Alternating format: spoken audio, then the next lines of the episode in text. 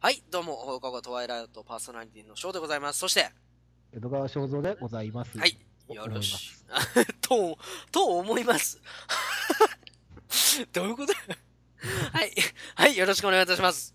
はいお願いします。はい、今回は前回に続き、まあ、正蔵さんがね、実はいは小学校2年生から6年生の間で漫画を描いてたはい。という衝撃術で、僕もね、あ、うんそういえばなって言って話しちゃって、正蔵さんの話を、話を折ってしまったということで、あの まだね、あの、ろ4割ぐらいしか話してなかったので、うん、いや、だから聞きたいんだよ。どんなま、だからろ4年間、5年か、4、5年続くって相当だよね。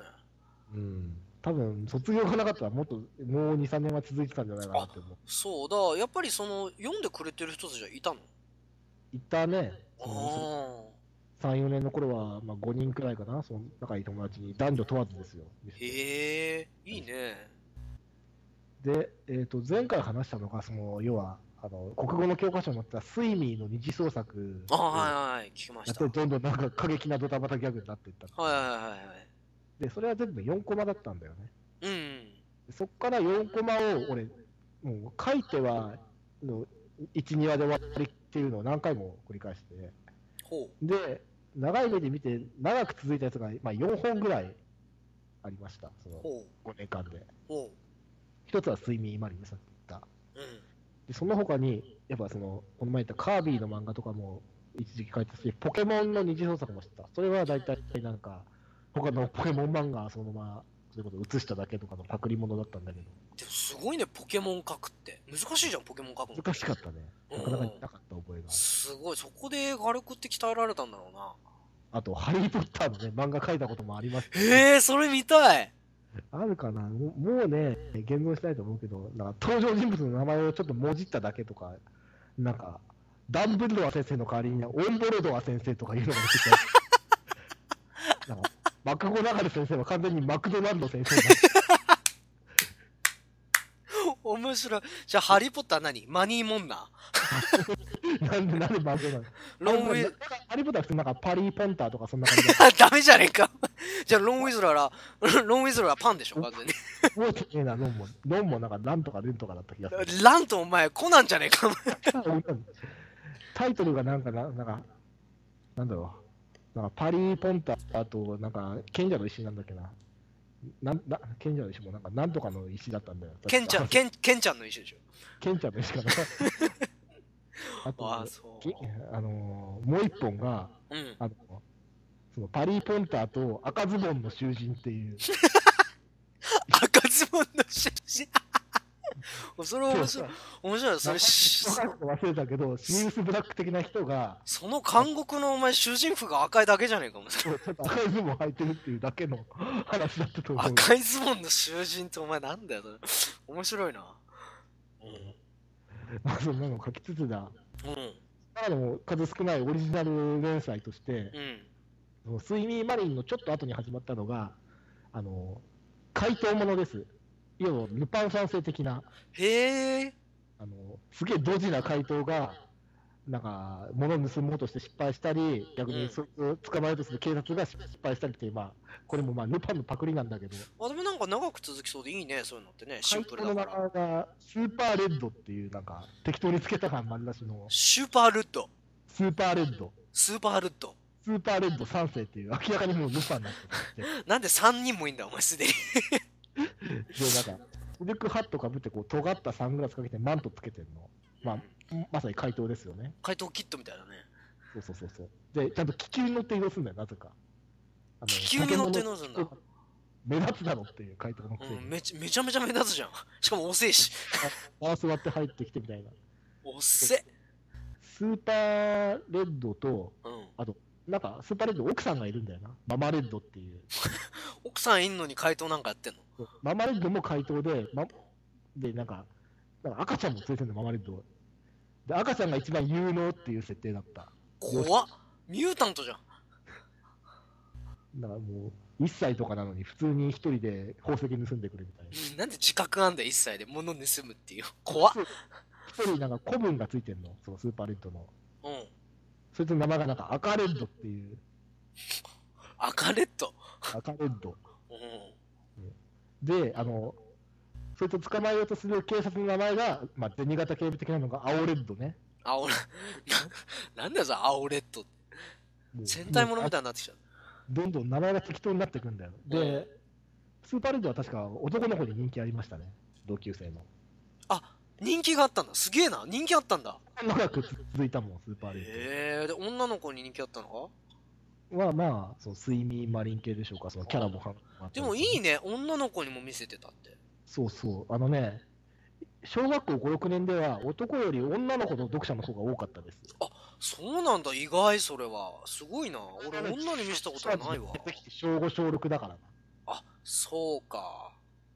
ええ、まあ、年代的にね、その、少年漫画が、女の子も少年漫画を読むような年代だったからね、割と。そうね、うん。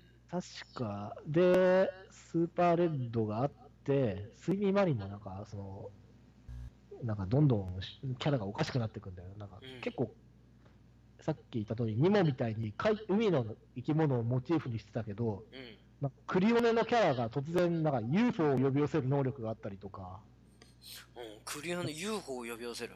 うん、海の中でしょ。そうそう。なんでまあ UFO を呼び寄せる中なのに陸地のような世界観になってて、あの、一番女の子に受けたのが、パールンという名前の真珠のキャラがいて、うん。で、まあ、し真珠なのに髪生えてんだよね。髪生えてちゃんと、なんか女の子でツインテールなのよ。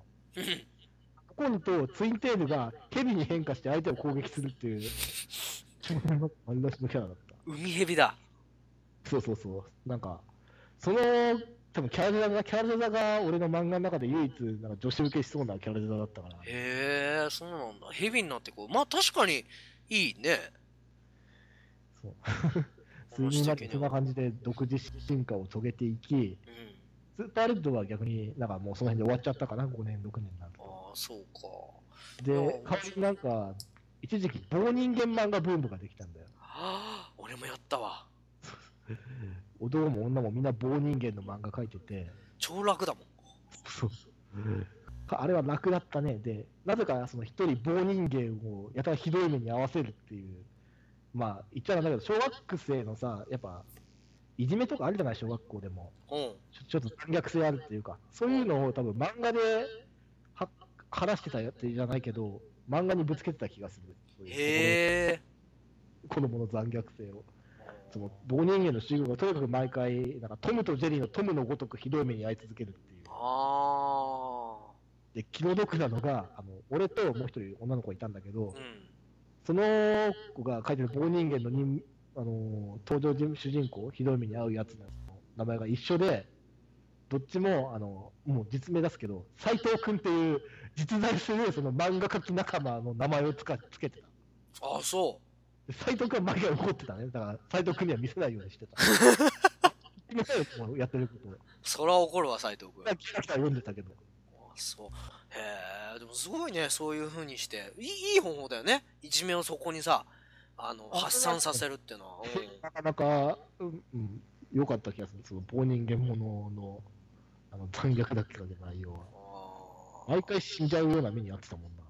そうかゴミ収集車に放り込まれたりとかさ。ひでえまあ、でもね、確かにトムとジェリーも俺見てたから、なんとなくまあ、その感じはわかるわ。うんで、あの、まあそんな感じで、あの、確か、斎藤君の漫画は8コマだったと思うんだけど、多くねもう自由帳さ、当時小学生小回りなんてできないから、できないね。線引いて分けるわけよ。うん、そうそうそうそうそう。そうすると、8コマか4コマになるんだよ、おのずと。うん、ただ、その小学4年生の3学期に今でも忘れないですよ。僕、今からあの最後の私の漫画連載の話に移りますけど、うん。あの私の漫画あー生活にルネサンスが起きました、ちょっと。ルネサンスが起きた。大革命。そうね。あのというのもあの、その漫画の読者の人だった吉沢君っていう隣の席の男の子が、うん。あの高校生のお姉ちゃんも漫画を描いてると。ほう。で、まあ、大方お姉さんに無断で持ってきたんですよ。あ、お姉ちゃんの書いてる。で、それはまあお姉ちゃん、あれですよ、当然高校生だから絵うまいですよね。うん。で、小回りもばっちりできてるし、うん。何より長編だったんですよ。ほう。で、内容が、まあ、内容は少年漫画系というか冒険もので、うん。なんか、鳥に、なんか鳥からすげえ可愛い美女に変身できるうキャラとかが出てきて、その悪者と戦っていくみたいな、うん。うっさらですけど、そういう内容だったのを覚えて、なんかギャグとかも、それこそなんか雑誌で読んでるようなキレのある、うまいギャグで、小学生の俺としては、ちょっとライバル心が湧いたんですね。ああ、はいはそんな単調な漫画描きすぎてはいかんと。いはいはい。うん。俺も長編冒険ものを描くぞと。ほそこで初めてあの書いたのが、今度はもう完全にオリジナルです。えー、稲妻図内という連載が始まりました。う。何岩稲妻図内。岩妻住まい。稲だよ。稲妻図内。稲妻住まい。稲妻に、あの稲妻図内って怪文なんだよね、要は。上から読むあのがあ、面白いね。で、主人公の名前はもちろん図内ね。うん。うん。 うんいやもう、小学生男子の安直ですから、かっこいい言葉、稲妻っていうのをタイトルに選んで、タイトルどうしよう、稲妻図内にしよう、じゃあ主人公の名前図内でいいかみたいな、そういう話だったと思うけど。で、内容としては冒険者なの。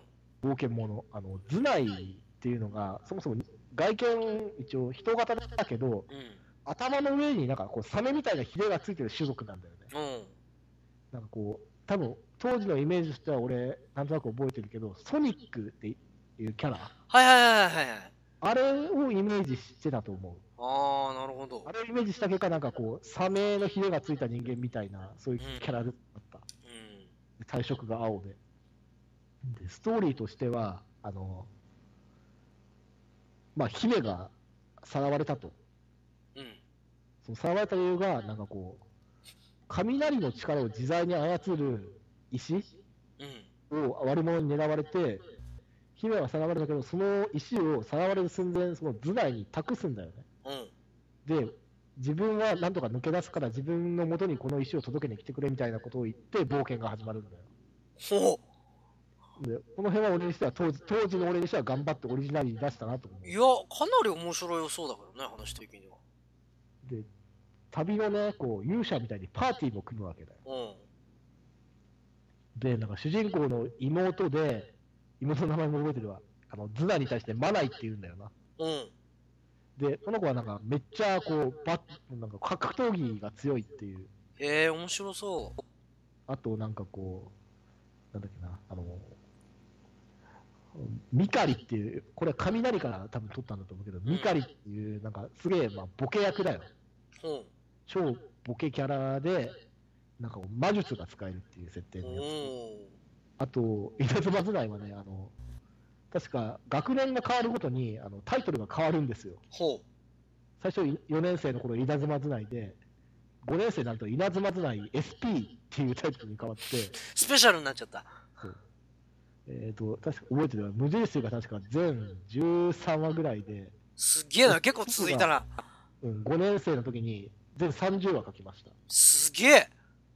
で、6年生の時に、あの稲妻図内は本当卒業するまで書いたから、うん。 6年生の時もう全30話で、え稲妻時代デラックスになってた、その時は。すげえ。めっちゃ、 めっちゃ盛り上がってるから、あるデラックス。そうで冒険の舞台も俺ね、自由帳全部読み見返したから覚えてるけど、確か無印編が稲妻ランドっていうとこで、うん。あのー SP が雷ランドっていう、なんかちょっと広い国に移動して、うん。で、デラックスはなんかサンダーランドっていう、すげえ大陸に移動するんだよ。そのサンダーランド、地図も自由帳に書いてあったわ。あよくこんな地図考えたなっていうぐらい、結構よくできーへえ、面白そうだな。地球の街と火山の街とか草原の街とか雪国とかいろいろあったりしてでなんかそのさっき言ったあの大ボケ役のミカリっていうポジションがその SP になるとナカリっていうキャラになんか交代して交代するんだ。そうでナカリの方が大ボケっていう設定でへゴールデンに立てばまたナカリがあのなな名前忘れたミナリだっけなそんなような名前のキャラに変わったけど3人ともキャ性格は一緒なんだよえ。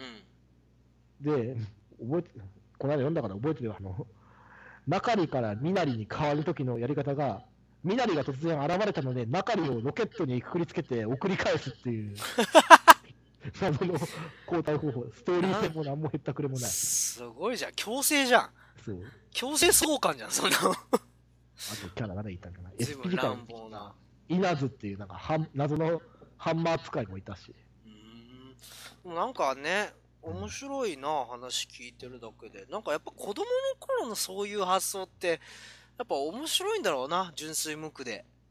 やっぱ多分大人が勝てないものなんだと思うわ、やっうん、ぱ本当り。にただ読み返すとやっぱパクリ要素も多かったよいやー、でもやっぱりなんか敵と話聞いてる限りは戦っていく上で敵キャラ、がどっかで見たようなやつだったりとうんか、、まあそれはでも仕方ないじゃん、影響を受けてるしすさ。ごいノーダみたいなやつとかいたもんノーダっていう名前でだ仕方ないよそれは全然でも面白そうだよねやっぱりだからそう考えるのも面白いよねぶっちゃけね考えてそうみやってただごめんねもう一つだけ説明させて何あのあヒロインみたいなのがいるわけですよそのさすが冒険者にはなくちゃなと思ってうんそのヒロインが、普段はカナリアだけど、あの魔魔法で美少女に変身するっていう、完全に吉沢君のお姉ちゃんの漫画から持ってきたキャラクターなんだよね。あ吉沢さんのお姉ちゃんのうん、キャラクターそうだったんだそのままパクったの、そう。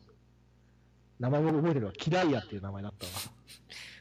普段はカナリアだけど魔法でうん、綺麗な女の子になるそう。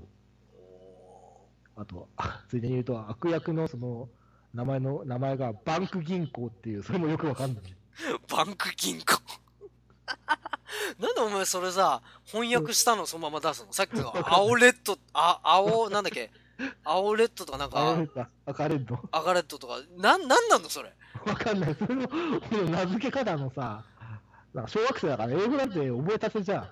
まあねサンダー稲妻でもいいわけじゃんそんなもんそうそうそう。なんかないやー、稲妻先生はね、もう最後本を卒業寸前に合わせて、えーもう最終回書いたから、その頃の読者が例の斎藤君一人だけだったよ、最終回読ああむそうだったんだよく書いたよ、あれも。ねえ16コマだったけどね、その所詮、十条の割り方、コマ割りができなくて。すごいい2やページ使って16コマ、毎回。いいですねあー疲れた。あそうだ昔思いの出しそ疲のれた。いやでもねやっぱ若い時にそういうのやっていくの一番いいよ一回ねあのー、なんだっけスクローブロックってしてんじゃんうん。ああれでも一回なんかね小説かなんかをあー、俺聞いてた気がするう。ん俺も聞いてたんだけどあれすごい面白くなかったうん。俺読んでなかったんだけどただそのあらすじを聞くだけですっげえ面白そううんそう5年代でこんなの考えつくんだって。そうそう、すっげえ面白い。だ考えるのも面白そうだなって思わされる、あのね、なんだろう、意欲をかき立てられるあの感じが素晴らしいよね。だから若い時にやっぱ、やっとくべきだよな、ああいうのってな。そうね。うん本当楽しかった。今思っても楽しいし、なんなら今でもちょっと、なんかふとした瞬間に考えちゃうことあるよ。絶うん、いや、やっぱりね、その大事にして、書き残しといた方が絶対いいと思対にね。う。うん、忘れはないよういにや本。本当ね、あの、これはだけは言えるけど、なんで今回この話をしたかっていうと、あの時だけで終わらせたくなかったあいつらを。そのスイミーもマリンもスーパーレッド、あ斎藤君も頭内も。なんかね、なんかそういう気分になって読んでて、小学校の、その俺の5年間のなんか努力を、なんかこのままもいつか重長処分しちゃうんだろうけど、燃やしちゃうのはもったいないなって思って、ちょっと今回話さーせていや、わかんない。今後もしかしたら、キャラクターデザイン募集とかになった時に、それは生きてくるかもしれないよ。絵だから。うんうんこれは 俺俺はもしかしたら言うかもしれない。なんかわかんない。なんかのキャラデザを作ると。その時に、正蔵さんなんかないっつって、もしかした ら正蔵さんの過去の、その、青レッドだか赤レッドだか、銀行バンクだからね。なんでもいいけ ど、バック銀行な。バンク銀行が、どっちでもいいわ、あんな もん。が役立つ日が来るかもしれないから、ぜひ、それは、やりましょうよ。役立つのかな。 まあでも、本当、あれだね、誰がそその一緒に読んでくれてた同級生たちは、まあ、本当に楽しか楽しんでくれてたか、今となっては分かんないけど、少なくとも、そのね、10年後の、10 15年後の俺は楽しく読ませてもらったよ、この間。10年前の俺よ、15うんい年前やか。ー、いいですね。そういう意味ではね、若い人たちにはどんどんそういうことやってもらいたいですね、思いついたら。そうね。うん全然あ続かなくてもさ、まあ、続くのが一番いいんだけど普通にこうやってみて気づくこともあるじゃない実際そうね。だからやってみてあ向かないなと思ったらもうそこでやめてもいいしいやでも続けたいなと思ったら続けりゃいいしなんかこ うやることに意味があると思うのでねぜひとも思いついたことはやりましょう最近ツイッターでも見ました思いつくつくけど実行できる人が少ないと思いつくことなんか誰でもできるみたいなこと言ってたからやっぱ実行するのが一番ですです ね。ということでねアウトプットは大事。本当そうそうの。そう、普段のね、 あの、日常いるとやっぱ退屈なこともありますからね。ということでね、魔法がオートワイルドと、今回こんなところでお時間もいい感じなんで、また次回もよろしくお願いいたします。それでは皆さんまたさよなら、バイバイバイバイ。